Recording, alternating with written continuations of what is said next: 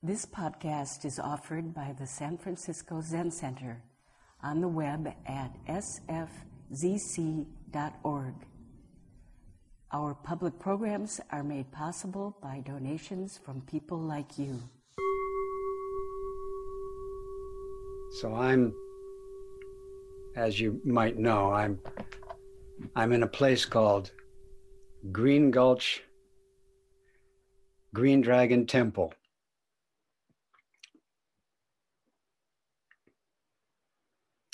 And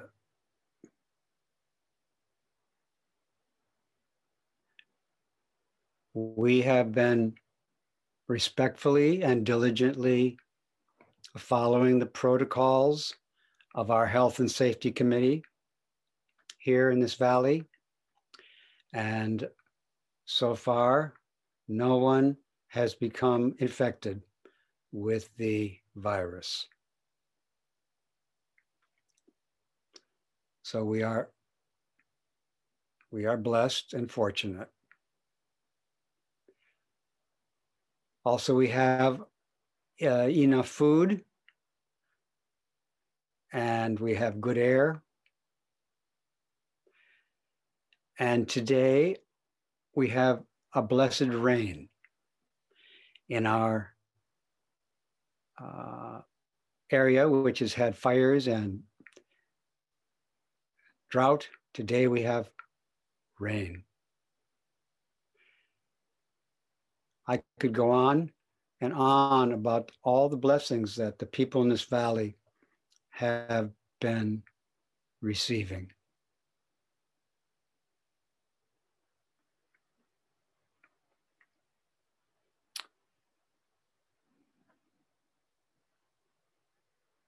And at the same time that we receive these benefits,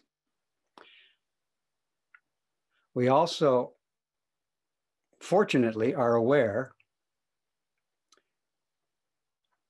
that many other beings are sick and don't have enough to eat and are living in bad air.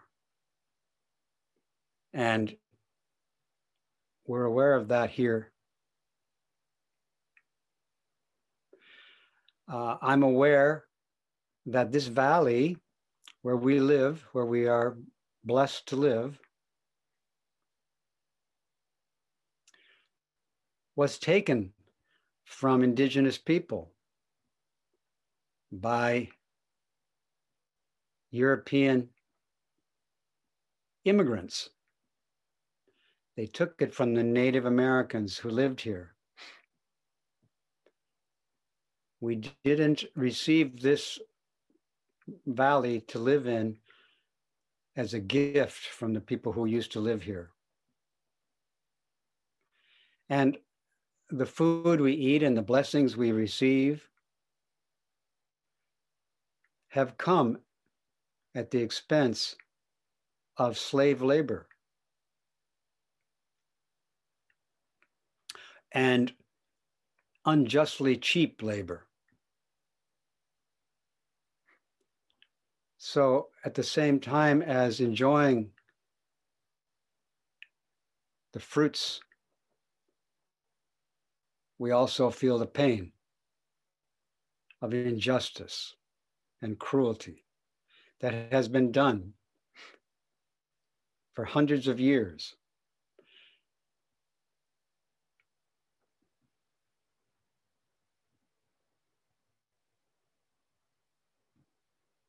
I mentioned to some friends a few days ago that I heard that the task of a historian is to preserve the memory of suffering so that we can read their accounts and not forget suffering.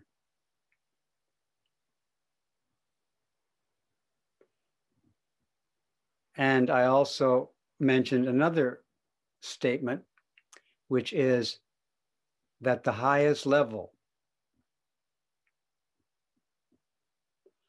of ethical development is to not feel at home, even when you're in your own home.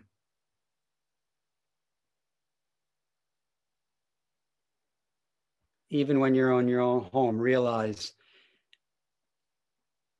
the extent to which your own home comes at the suffering of others.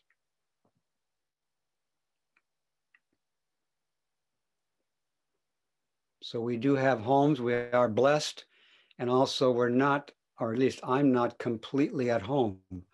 I am called by the suffering of the world to practice compassion, to practice responding to it in a way that will promote liberation from suffering, that will promote peace and harmony in the midst of great suffering.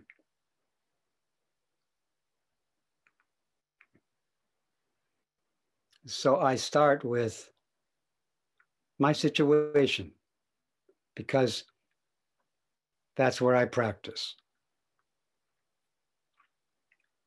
And I guess I wish to set that example and encourage you to start with where you are right now and practice with your situation.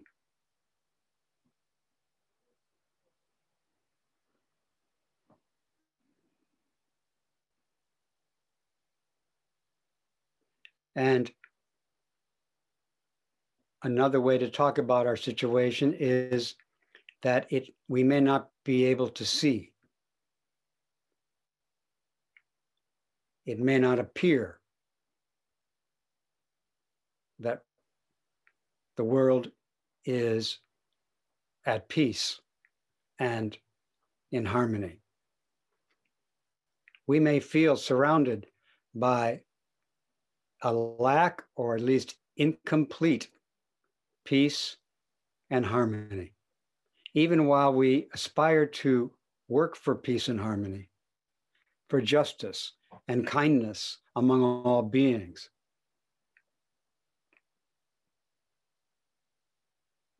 We may, it may not appear.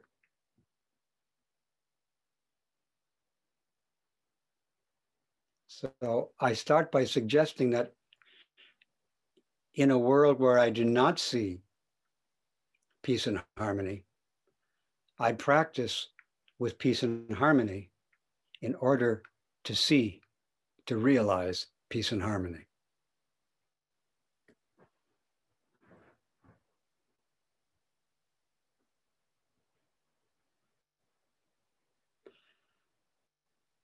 Now, I've heard that the Buddha sees all suffering beings hears all suffering beings, sees all forms of injustice and cruelty, sees all forms of greed, hatred, and delusion. And simultaneously, the Buddha sees peace and harmony among all beings. I imagine the Buddha feels pain when the Buddha sees all the greed, hate, and delusion among living beings. That the Buddha feels pain at the appearance of injustice and cruelty. At the same time, the Buddha feels inconceivable joy at the dharma, at seeing the dharma and seeing how to help people be at peace. The Buddha feels great joy at sharing life with all beings and teaching them how to realize liberation from suffering.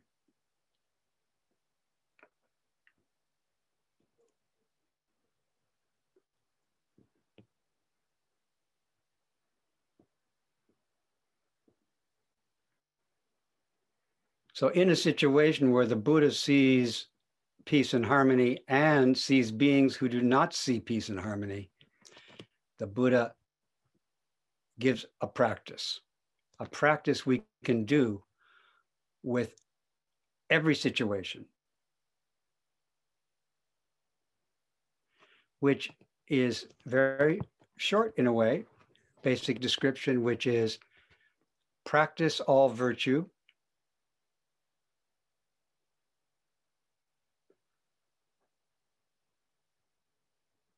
Be flexible, soft, harmonious, upright, and honest. Practice that way, and you will see the Buddha right in front of you practicing that same way with you. The Buddha, of course, also practices all virtues.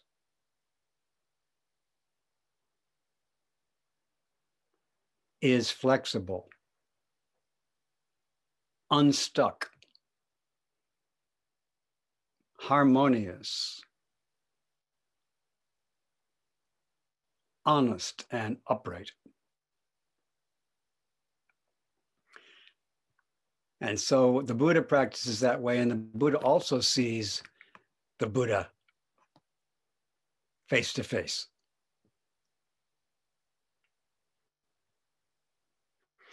And one of our ancestors named Eihei Koso, who, whose verse I chanted at the beginning,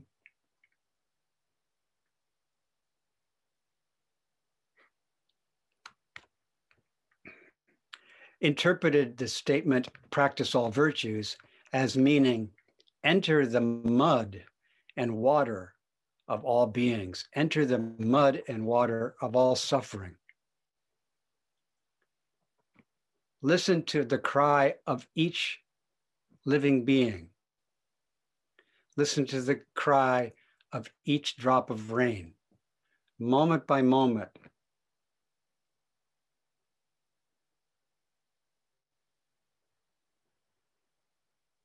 observe the suffering moment by moment. Contemplate each being moment by moment. Listen to and see each being. And each being means each sound of the wind, each drop of rain, each human face, the mountains, the waters, all the animals, practice with all living beings, moment by moment. And how? By being gentle and soft with them, careful and respectful.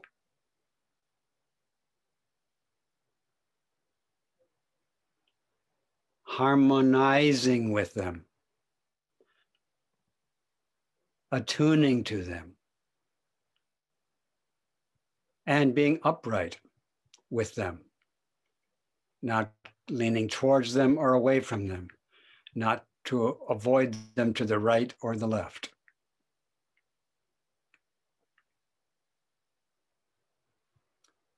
Being this way is the way the Buddha is, and being this way, the way the Buddha is, is to meet the Buddha, receive the Dharma, and be in the assembly of the Buddha.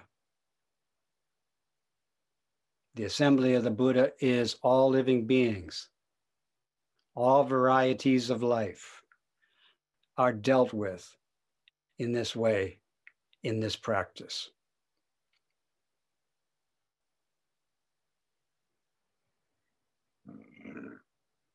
And dealing with things this way, we will see that this is what the Buddha is doing at the same time. In this way, we are, in a way, copying the Buddha's practice. We are imitating the way the Buddha is.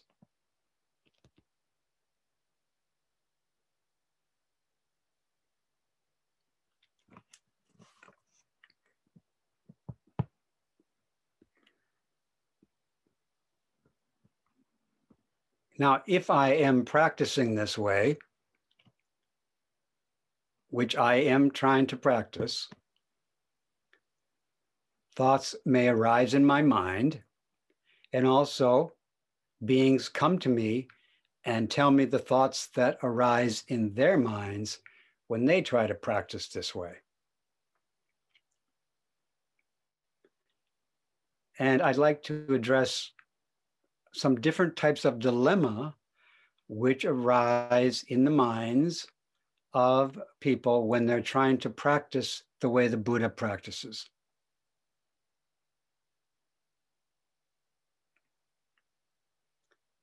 So, one thing that comes up is sometimes people are trying to, are devoted to wholeheartedly engaging with all beings, wholeheartedly engaging with whatever activity they are involved in.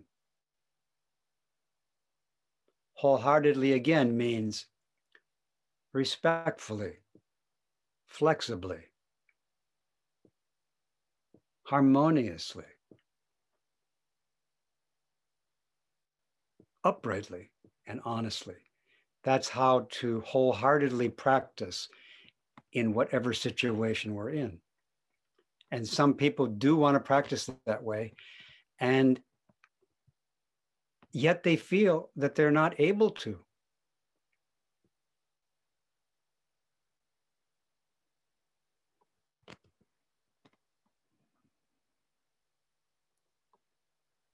And when I say that, then I think of the chant, which we, which what I chanted, and some of you chanted with me at the beginning,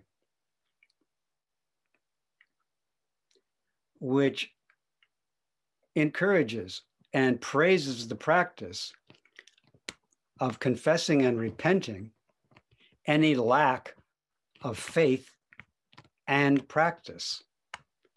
So, if we are trying to listen to all beings and be with each and every being in this wonderful Buddha way,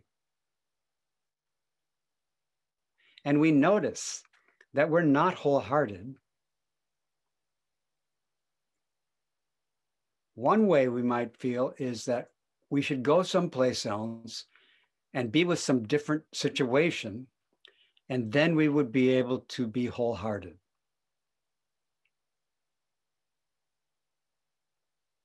Like go to Green Gulch and do a practice period with the wonderful people at Green Gulch. And then you would be able to be wholehearted. And people actually have that experience that they go to the temple, they go to the Zen temple, for a training experience and they and they're and they're more wholehearted. So then when they're not at the temple and they feel that they're not wholehearted they might think i should go back to the temple where i can be wholehearted. Perfectly reasonable thought. And so what i want to emphasize is that when we have a thought like that do what the Buddha does with a thought, with all thoughts. If you have the thought, I want to be wholehearted in my meetings with every living being. I want to practice all virtues with every living being. I do. And I also understand if I practice that way, I will see the Buddha and meet the Buddha face to face, and the Buddha and I will practice the way together, and all beings will be liberated. That's what I want. But I'm not being wholehearted right now. So I want to go someplace where I can be wholehearted. When the Buddha sees that kind of thought, the Buddha practices with that thought. The Buddha does not move. The Buddha is silent and still with the thought. I should go someplace else to practice so I can practice wholeheartedly. That thought, the Buddha does not skip over that thought. The Buddha meets that thought wholeheartedly. And in meeting that thought wholeheartedly, we will see the Buddha. In meeting the thought, I'm not practicing well, so I should go someplace else. Meet that thought wholeheartedly and you will discover Buddha in that thought. And the Buddha would do the same thing with that thought. And then again, the person says, Yes, but still, if I go to the temple, if I go to a, a training session, then I, I, I know what you're saying is true, and then I can see it will be true. So I want to go there. I said, Fine, don't skip over where you are right now. You're in Germany. You're in California. You're in Minnesota. You're in Washington. You're in Illinois. You're in England. You're in Sweden. You're in Italy. You're in France. You're in New York. You're in all these places. In all these places, Buddha is sitting where you are. Sitting where you are is Buddha. And sitting with your doubts wholeheartedly sitting with your doubts that you're practicing is Buddha.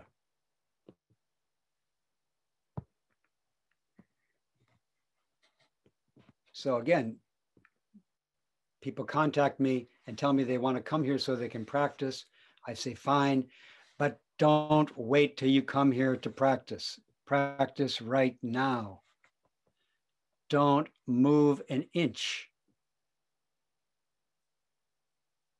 Practice with where you are now, including your doubts, and confess your doubts. Confess your lack of wholeheartedness. I'm not being wholehearted right now. Confess it wholeheartedly. Confess lack of wholeheartedness wholeheartedly, and you are practicing the Buddha way. This is, but this dilemma does come up. Again, I'm trying to practice. I'm not doing very well. I should go someplace else. And uh, you know, one of the things that just popped in my head was, I'm I'm trying to practice. I'm not practicing very well. But I'm practicing wholeheartedly with not practicing well. I'm actually hungry. And I think my blood sugar levels dropping. I'm getting tired. It's hard for me to pay attention to what I'm doing. And I need to pay attention to practice. However, I am paying attention. I'm noticing that I'm noticing that I'm having a hard time. I'm noticing that I'm hungry. And I can go and have some food which is appropriate without skipping over my hunger. I can practice wholeheartedly with my hunger while I go and get some food. Or I can skip over my hunger, which means not practicing with that living being, that hunger. The Buddha practices with her hunger right now.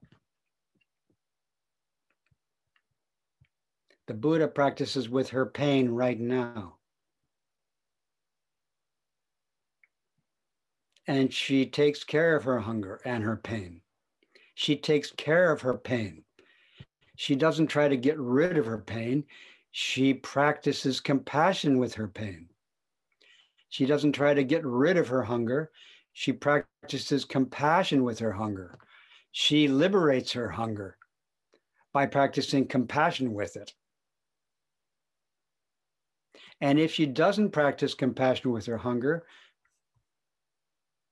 she practices, she confesses and says she's sorry that she didn't practice compassion with her hunger.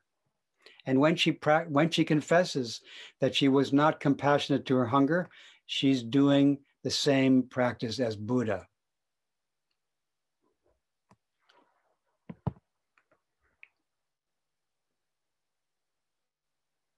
She's practicing the pure and simple color of true practice when she notices her lack of practice and confesses it and says she's sorry. This is the pure and simple color of true practice of the Buddha.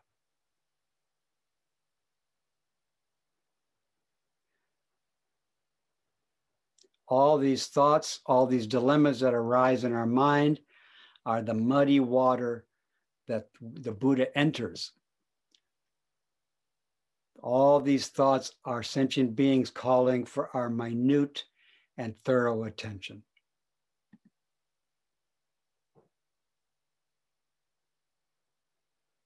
Another dilemma that may come up, which does come up, is okay, I'm I'm I'm practicing with this mud and this water right now. I'm listening to the sound of the rain. I'm wholeheartedly attending to my doubts. I'm wholeheartedly confessing my lack of faith. I'm wholeheartedly listening to this suffering person. I'm wholeheartedly reading about the history of injustice in this country. But what about all the other things that need attention that I'm not attending to? What about all the other beings that I'm not taking care of?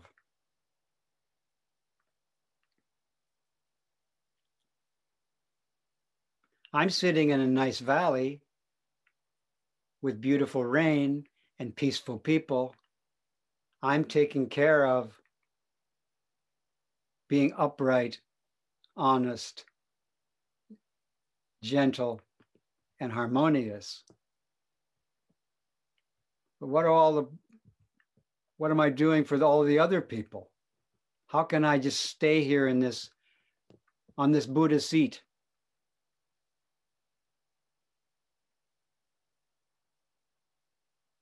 That question arises, that doubt. And that doubt is also, again, calling for compassion. So I wholeheartedly practice with that doubt if I want to do the Buddha practice. The doubt that sitting in a peaceful place, practicing all virtue, being upright and not moving, and practicing all virtue, like the Buddha, that that addresses all the suffering which is not coming to me right now.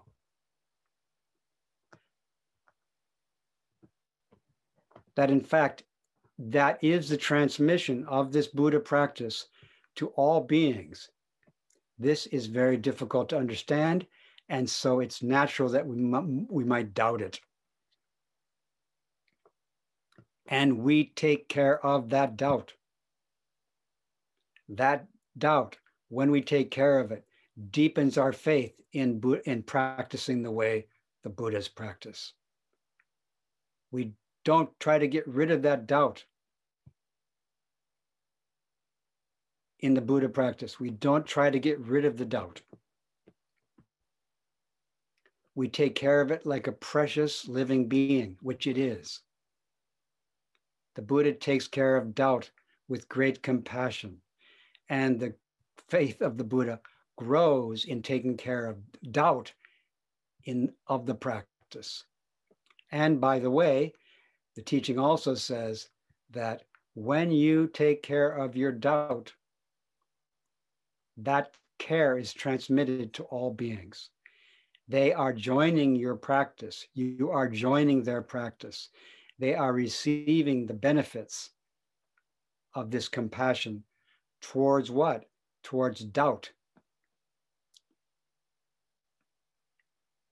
that our practice reaches all beings. And the way we practice and verify that our practice reaches all beings is by practice. And that way of practice opens the door to oceans of doubt oceans of being questioned. And that practice welcomes being questioned and doubted. And again, grows on doubt. This is called great doubt. And it comes to someone who really is wholehearted.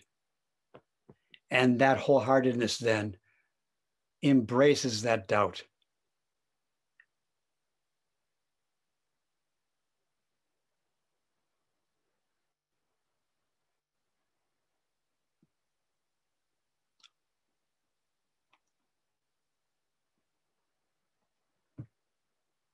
Once again, uh, I've said almost nothing, and I feel like I've said too much.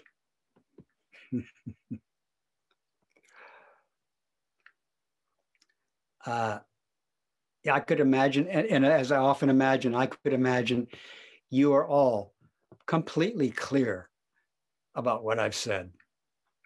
And you understand me really well.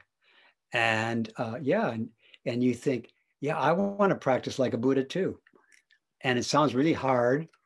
And I understand that Buddha doesn't say that it's easy. Buddha does Buddha does the hard practice of being a Buddha. Buddha joyfully does this very, very challenging practice of being a Buddha.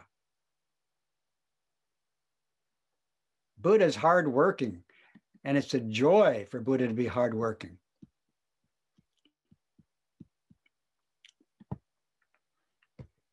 And yeah, and I, I'm, yeah, so I could imagine you understand me really well and that you're filled with joy about what I've said to, to you today, because I, I am too. I'm full of joy at what I've shared with you. I think that if I could practice this way in one moment, that would be great, not to mention two. And you could practice that way right now. And you would be very joyful if you did. Yeah, this is the joyful practice of the Buddhas I'm talking about in this world of suffering. Buddhas practice in the world of suffering, of cruelty, of injustice, of environmental disrespect and cruelty. That's where Buddhas are practicing. They're practicing nowhere else. And that's where we are too. We have the opportunity of joining this marvelous, joyful practice. Thank you for listening to this podcast offered by the San Francisco Zen Center. Our programs are made possible by the donations we receive.